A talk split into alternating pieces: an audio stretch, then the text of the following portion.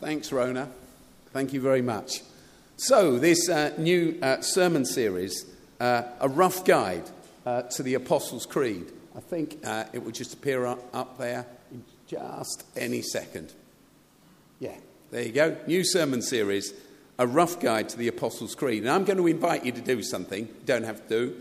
I'm going to invite you to put your phone away I'm going to invite you to stop peering at what's going on in the world. I'm going to invite you, having made the hard journey to be here physically, to make the even tougher journey, perhaps to be here mentally, if you see what I mean.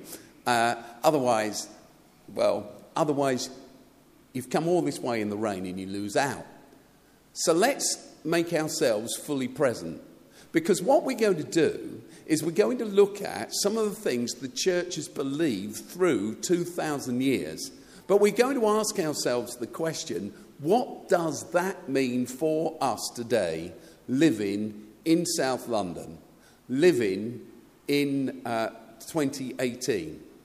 What difference does it make to us today? Probably a question that I um, asked, or a conversation rather, that I have um, half a dozen times a week, every week, truly, honestly, is with someone who'll say to me, Steve, I'm searching for direction and meaning, and I'm wondering what to do with the next step of my life, and I, I'm struggling with that.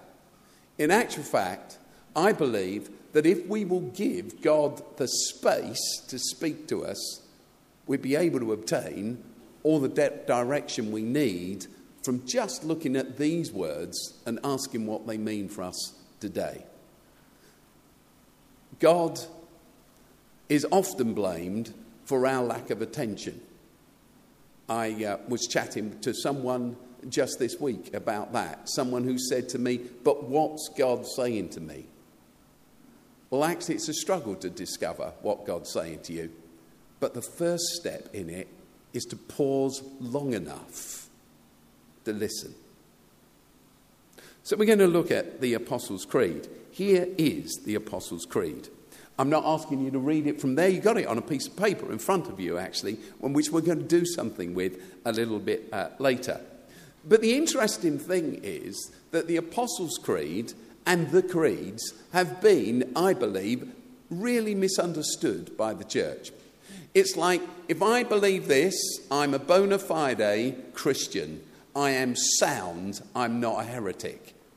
But the truth is, the church has a whole number of creeds.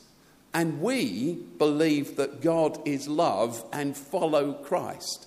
Jesus said, Follow me and worship God. We believe that that's at the heart of everything. So we're followers of Christ, not a creed. So, if that's true, why are we going to spend the next uh, few weeks, couple of months, looking at the creed? Simply because of what I want to explain to you now. There are several creeds, and we're going to look briefly at, uh, at them. The one that's very famous and was said in most Anglican churches and most Catholic churches this morning is what's called the Nicene Creed um, but it's not just the Nicene Creed, it's the Constantinople version of the Nicene Creed, which was written in the year 381. The Nicaea Creed, which it gets called, wasn't written in 381, and it's not the one that gets said.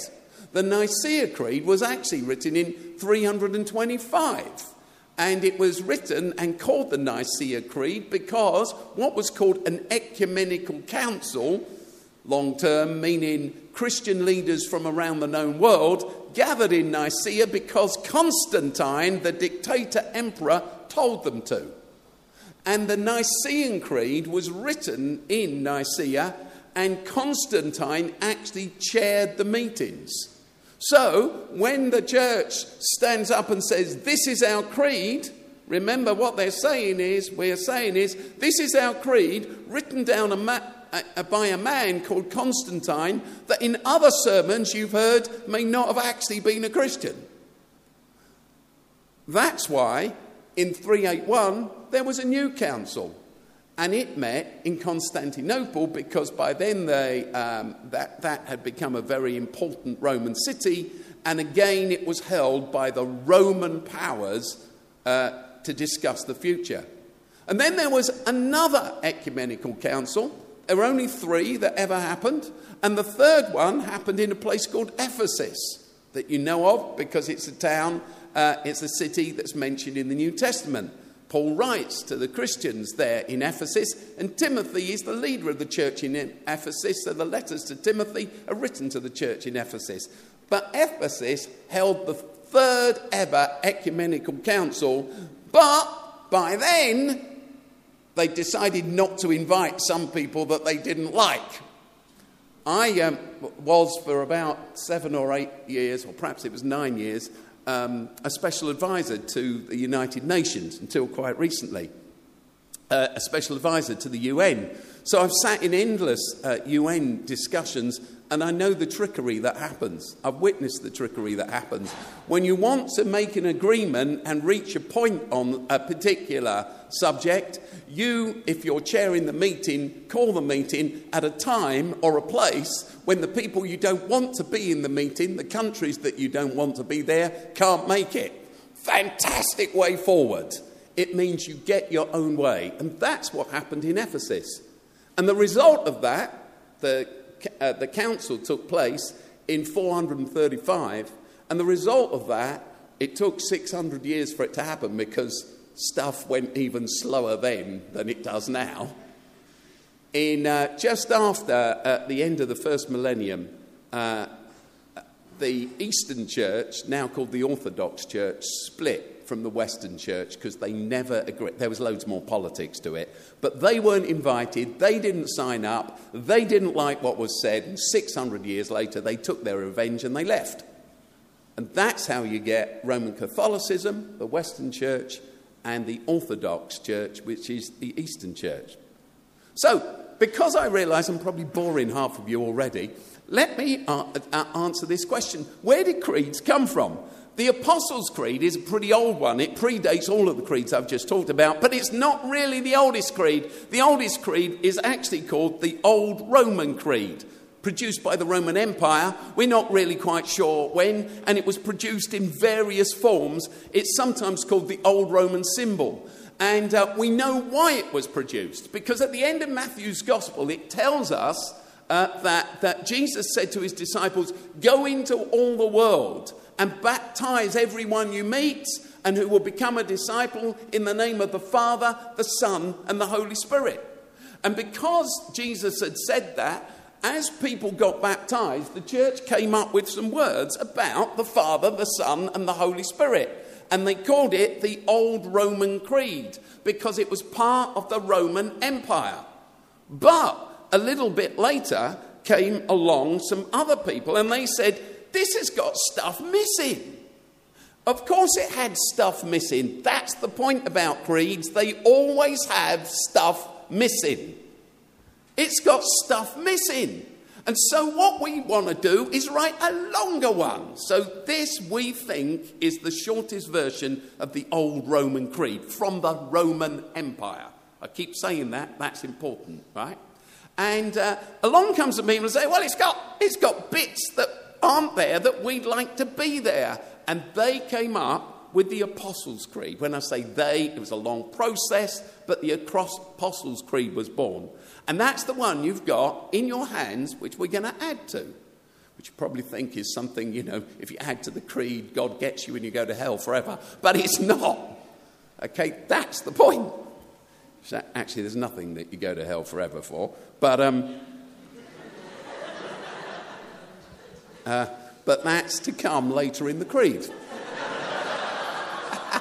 we'll deal with that later because there's a lot of misunderstandings that have crept in along the years that weren't in uh, these original creeds, as you will see, because you can read that. And incredibly, there is no mention of hell. So, where did that come from? Well, what happened was um, the Apostles' Creed is a development of that. And there in red are some lines that were written in. Now, I'm not wanting to tell you that creeds are bad. Creeds are really good. But creeds are just like us getting together and doing our best work. When we get together and do our best work, perhaps around gang violence on May the 24th, we will say, hopefully, some very, very good things that are worth writing down and doing things about. But we're likely to also leave some things out because we just won't think of them, but other people in other places will think of them, which is why dialogue in everything becomes so important. So the old Roman creed was great because it was an attempt to build on what Jesus said. And it was written, we think, as a kind of baptismal creed. When you got baptized, you stood up and you said, This is what I believe. I believe in God the Father Almighty and in Jesus Christ, his only Son, our Lord, who was born uh, from the Holy Spirit and the Virgin Mary, etc., etc. That was your way of saying it. The Apostles' Creed came later and it said, well, there are bits that we think should, be it, should have been in that weren't in. And these are the thoughts that are added. They're in red. That God is the creator of heaven and earth. That Jesus uh, uh, suffered under Pontius Pilate. And that after he was crucified, died, and was buried, he descended into hell. But there are two versions one in, of the Apostles' Creed that says he descended into hell, and the other that he descended to the dead, which doesn't mention hell. And then uh, they inserted uh, down there the holy, uh, if you look at the old Roman Creed, it just said the Holy Church. They've inserted the Holy Catholic Church. Why did they insert the Catholic bit to the church and the communion of saints. Some of this is really good development, and some of it is politics beginning to creep in, because politics always begins to creep in. When we think of, and I just presented to you the church before the great cataclysmic split at the end of the first millennium or the beginning of the second, when the Orthodox Church went one way and the Roman Catholic Church went the other way, the Western and the Eastern Church, we think before that all there was was Roman Catholicism. That's not true. In the first few hundred years after Jesus, there were various uh, Christian groups. Christianity wasn't a block, there were various factions, and they jostled. They had slightly different views and opinions. They emphasized different things that Jesus said or did. And imperial Catholicism was one of them. Only after Constantine, the emperor, became a Christian. Until then, all Christians were despised and all Christians were persecuted. And there was a famous Roman emperor, Diocletian. Do you remember him from learning about him at school? He hated Christians and he persecuted them everywhere at the beginning of the 300s. After Constantine became the emperor, he became a Christian. He, be, he declared war on his enemies in the name of Christ or the cross, and he won. And so he said, Well, I've won. I've slaughtered all my enemies in the name of this God, so I'm going to follow this God. And he became a Christian. The Christians who'd been in various factions, various shades of opinions, one um, uh, uh, well, they were all kind of hidden and they were all kind of on the run.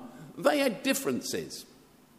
But when the emperor became a Christian, he sponsored imperial Roman Christianity. I mean, he was the Roman emperor. He wasn't going to sponsor any other kind. So, Roman Catholicism, imperial Catholicism, was the emperor's brand. The problem was that whilst Diocletian was persecuting all the Christians across uh, North Africa, well, across the whole Roman Empire, but particularly in North Africa, there was this huge persecution uh, going on in, in the Roman province of Africa, which is, is Algeria and one or two other countries around it now.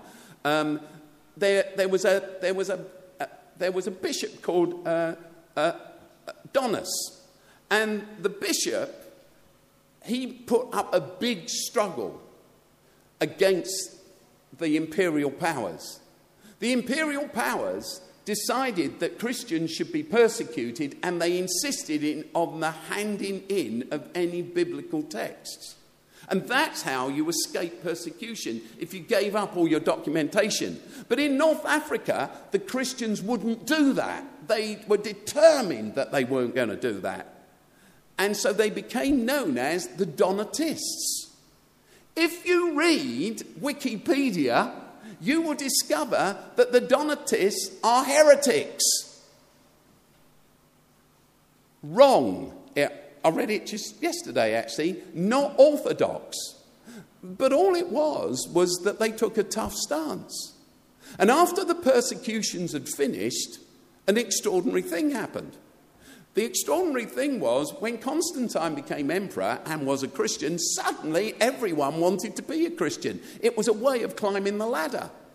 The church that had long been persecuted um, hoped for an opportunity when they might be able to spread their word across the world, and now it came and they were celebratory. But all of a sudden, all sorts of people, quite dodgy, started joining the church because it was now like the thing to be part of. And it watered everything down. But the Donatists, the Christians in North Africa, they said, no, if you were one of those who were persecuting the church, you can't now claim to be a bishop. If you were one of those who forced Christians to burn their Bibles, well, you can't now be appointed the local leader of the local church. And they took it further. They said, and if you've been appointed as a local leader of a local church by someone who once didn't stand up for their faith, you can't be in. But the imperial um, wing of Christianity didn't like that because they were the Roman state. And so they decreed that the Donatists were heretics. And that's why you think Donatism is a heresy, if you've ever thought about it before. I went to theological college and I was told they were heretics. No, they weren't. They were just Christians who stuck up for what they believed, and the might of the imperial army ground them into the dirt. What I'm really saying is, there's quite often a minority view on anything, and it's worth listening to the minority as well as the majority. And we often find, do we not? This week we remembered that it was 50 years ago that Martin Luther King was shot dead um, on a balcony of a, a motel in Memphis. Do we often not find in history that it's the very minority that we want to stamp out that turn out to have the truth? So, here's the Nicene Creed. Look, there you go. There's the old Roman Creed. Got a bit longer. Apostles' Creed. There's the Nicene Creed. Mark 1. The Nicene Creed, Mark 2, is even longer. I didn't even try to get that on a slide. And the Nicene Creed, Mark 3, is even longer. Because they kept on adding in bits of theology, but also some of that theology was driven by the battles that they wanted to sort out and the wars they wanted to win. And the groups of Christians they wanted to push away and the groups of Christians they wanted in. And the creed this is the Nicene Creed, which I told you was chaired by Constantine. This is imperial theology. It's not theology from North Africa. It's not theology from the people that you didn't want to hear and the people that you wanted to shut out. Does that make sense? But creeds, well, even this long one there are huge things that are not just in there because they're political, there are things that are left out. Here's something that is left out God is love, which is why uh, Rona read to us so beautifully, by the way, from 1 John. 1 John, verse 16, says simply this God is love. It had taken a long time for the church to work out that God is love. This statement, this shortest verse in the Bible, actually, God is love, occurs near the end of the Old Testament. It's not in, it's not in Leviticus, it's not in Numbers, it's not in, it's, not, it's not in Joshua, it's not in Kings or Judges, it's not in the prophets of the Old Testament. It comes right at the end as this old man sits down and reflects on all he's come to understand of Jesus and what Jesus has revealed about God. And he sits there, and I always have this picture of him writing slowly. I've got it at last. God is love. This is the most profound, the deepest theological statement in all of the universe. God is love. And its ramifications and its implications are absolutely massive. They're huge. But if you look at your Apostles' Creed, or if we had time to read through the Nicene Creed, you'd see that there is no statement in any major creed of the church. By the way, the church gave up writing creeds um, after the church fell apart as a result of their creeds, they kind of decided, hey, this is probably not such a good thing. And they, uh, they, they gave up writing creeds, which is why in the Anglican churches, as said earlier, today they will recite the 381 Constantinople Creed, because it's the last one that everyone agreed to before they split. But it was written one and three quarter millennia ago. So no one thought to say in any of these creeds that God is love. You'll see, it's entirely missing. Another thing that's missing is any mention of the mission of the church. Have a look at the piece of paper you got. It's entirely missing. So I'm here to say to you this that the creeds aren't extra bits of the Bible. If I can sign up to this and I can swear on it, it's like standing in front of the American flag and doing my thing every morning. If I can sign up to this, I'm in and I'm not a heretic. What I'm saying is, these were wonderful guides that were written, they're papers that are written to help us. But sometimes there was stuff that people missed, and sometimes there was stuff that they included because they wanted to make a point against someone else that they wanted to exclude. So the statement that God is love, or any ramification of that, is entirely missing from all creeds. And the statement that God is a God of mission is entirely missing. Leanne said I was going to talk on the uh, first uh, little section. Um, we believe in God the Father. I'm not, except to say this. John says, God is love. That's why he's God the Father, not the judge. God the parent. God the lover. God's relationship with us as a, is as a parent to children. That's why we can trust Him. Some of us, even our relationships with our parents, have been scarred, but God is the perfect uh, parent. God is love. And if God is love, that gives the church a huge mission. And that's the Another thing that the creeds don't talk about they don't talk about the task of the church in any way at all. An extraordinary thing happened to the church, and then we, um, I'm going to ask you to do something. An extraordinary thing happened to the church because it was a big struggle. You know, Diocletian was after them, Christians were being persecuted all over the place. Then suddenly, Constantine is a Christian emperor. And being a bishop turns from being something you could lose your life over in fi- eh, tomorrow into something that's going to get you a big house and a gold ring. All of a sudden, it's, some, it's being a bishop, a leader of the church, is going to put you at the center of the power. And people flock into churches because it's the place to be, it's the club to join, it's the institution to sing, to be part of. And that disappointed many of those who really wanted to follow Jesus because they thought that if we could ever get out of this persecution, then God's kingdom will really come. But now they got out of the persecution and it seemed to get worse, not better. It really did seem to get worse, not better. And as a result, two things happened. I'm going to say them quickly, but they're big and you could write a PhD thesis on either. The first is the Christians fled to the deserts. Have you heard of the desert fathers? Yeah? Why did the Christians go to the deserts? Because they couldn't stand it any longer in the cities. It had become so corrupt that they went to the deserts. And they went to the deserts to sit in silence and solitude and learn. And as a result of the Christians abandoning the cities to go to the deserts, a whole monastic movement uh, got itself set up, as you know. Benedict came in, in, in uh, 5th century, etc., etc.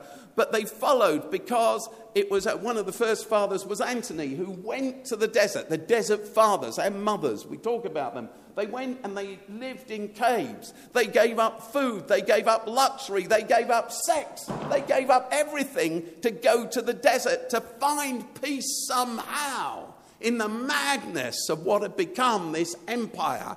And of course, the empire slowly disintegrated and was at civil war with itself. So they went to the deserts. That's the first thing.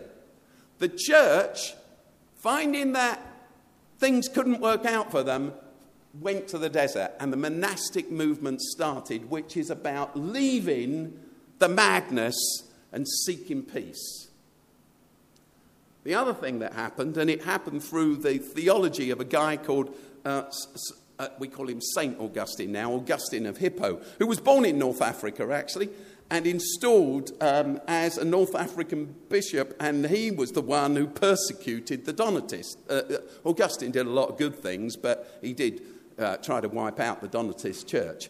Um, so Augustine did these things, but what Augustine did is he internalized theology. Jesus' command was to go into all the world to help people become my disciples. Jesus' command was to go and love, to take the blow and not return it, to wash the feet. Jesus' command was to go to the poorest of the poor, and when you do it to the least of these, you're doing it to me. If you're looking for me, you won't find me in California. Well, you will if you live there, but there's no point in going to California to find God. Go to the poor and serve them, because in the face of the poor, not necessarily the economically poor, the economically poor, the socially poor, the emotionally poor, the emotionally betrayed and forgotten. There are poor everywhere. There are poor people living in Holland Park, believe it or not. Behind their huge gates, there's a poverty. An, an emotional poverty. Jesus says, Go to those who are poor, who are betrayed, who are forgotten, who are lonely. Go to them. Jesus' message of the kingdom of God was very external. Do you, do you, do you see that? It was very external. Our Father, your kingdom come, your will be done on earth. All when Jesus teaches us to pray, he doesn't start with, Lord, we worship you and we praise you and we, we bow and ask for forgiveness. He talks about forgiveness, but it's after he said, Your kingdom come. Jesus' message is externalized. But as things go wrong, some people run to the desert but Augustine particularly internalizes the message. So, in actual fact, the battle is not out there anymore, it's in me. It's in me to become a committed follower of Christ, to sit and to contemplate, to be pure, to be holy, to not doubt, to not be tempted, to drive away all the accursed thoughts in my head before Constantine became a Christian, you probably know this, he wrote something called the, uh, he wrote something called the Confessions. You, you, know, the Confessions of St. Augustine, which are a bit like the Confessions of a window cleaner or something like that. They really are. You know? It's about his early life. It's not about his whole life. It's an autobiography, and it's about this 15 year affair he had he had, a, he had an affair with a concubine. He wasn't married to her. He, he, he, he says, I just fell into lust. He said, I lived in a cauldron of lust. That's one of the quotes from his books. He, he, and he had this 15 year affair with her, and they had a child, etc., etc. And then oh, everything fell apart, and uh, he chose a different way, and he became this great Christian leader and this great theologian. But he was escaping from this internal problem that he'd had. So here's what's happened we've internalized all this. So you can say a creed, you go back to any of these, you can say a creed, and what is it? It's all about stuff you believe. There is absolutely no commitment to any action over anything in any of these creeds. It's just about what goes on internally. Because as the Roman Empire moved in, they either ran away to the desert or they internalized it. and our spiritual quest became to get ourselves right internally. So I want to ask you a question. What do you think's missing from the creed? If you pick up that piece of paper you got, yeah? It's got a big gap on the end, right? Before it gets to Amen. I inserted the gap. Because theology is like biology or any other science. It's moving, it's growing, it's never static. So, what would we add? What would you add? I've told you some of the clues about the things that I'd add. I tweeted this tweet this week Gangs are born out of a lethal absence of hope. The only way to counteract the lure of gang life and violence and the violence it breeds is to offer real hope. Only communities that offer genuine hope can trump the offer of the, the knife and the gang. I believe that. That's why we've begun Oasis Hub Waterloo. That's why we've begun the secondary school here. That's why we work with so many kids who will know young people who are in gangs. That's why we work so hard for them. I believe that education can be a way out of poverty, but I believe something deeper than that. Coming to understand purpose in life and being part of a community and being held can get you out of many of the uh, uh, traps that are there. And I think if you know very much about our secondary school here, you'll know that its track record as it does that, it does that for hundreds of young people from backgrounds that would have led them in other directions. I'm not pretending for a moment it's easy. I'm not pretend I'm not trying to say for a moment that there aren't bad things that could happen, but the truth is that in the 5 years of running this school, we've worked with each of these young people and we brought to them hope. Meet some of them, talk to some of them, you'll discover that. Here is another picture from this week. This is Martin Luther King when he was arrested. You know, one of his best books is um, The Letter from the Birmingham Jail. This is actually the official shot of him as he was, um, as he was jailed. But this man believed something that changed the world.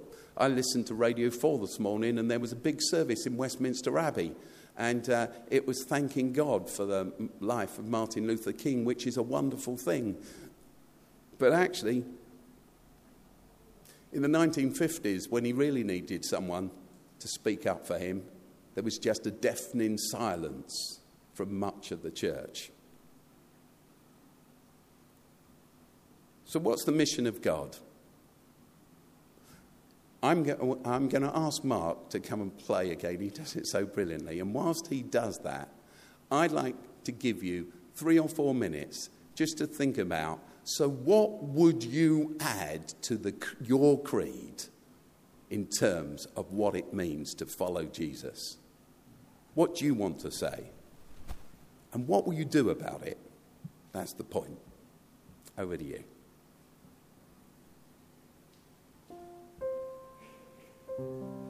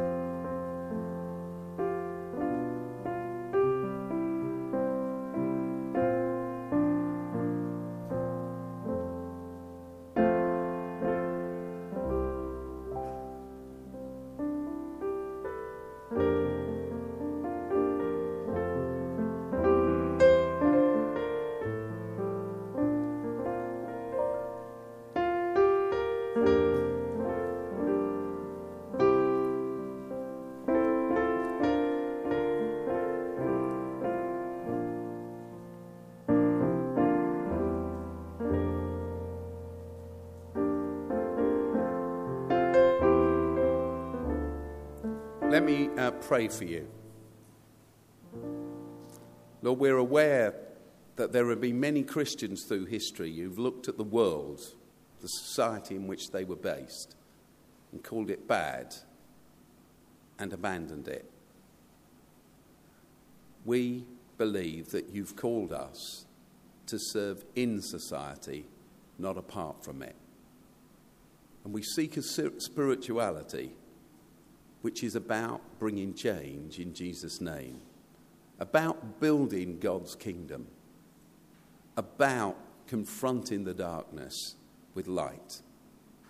Help each one of us in this hall this morning to know what our place is and what our part is and how we can use our gifts, our time, our talents to bring in your kingdom. And to each one of you here, I'd say, I know you might feel that you can do nothing and that your time's so busy and, and there's, you have so little talent or influence or insight. The truth is, I believe that God's put you in your place of work for a purpose. I believe that you live where you live for a purpose, your community, your family, your place of work, your skills, all of this. All of these are ways of serving God. And then for some of us, perhaps there needs to be a change of direction and a change of purpose and a change of lifestyle and a change of location or geography. All of these are ways of serving God.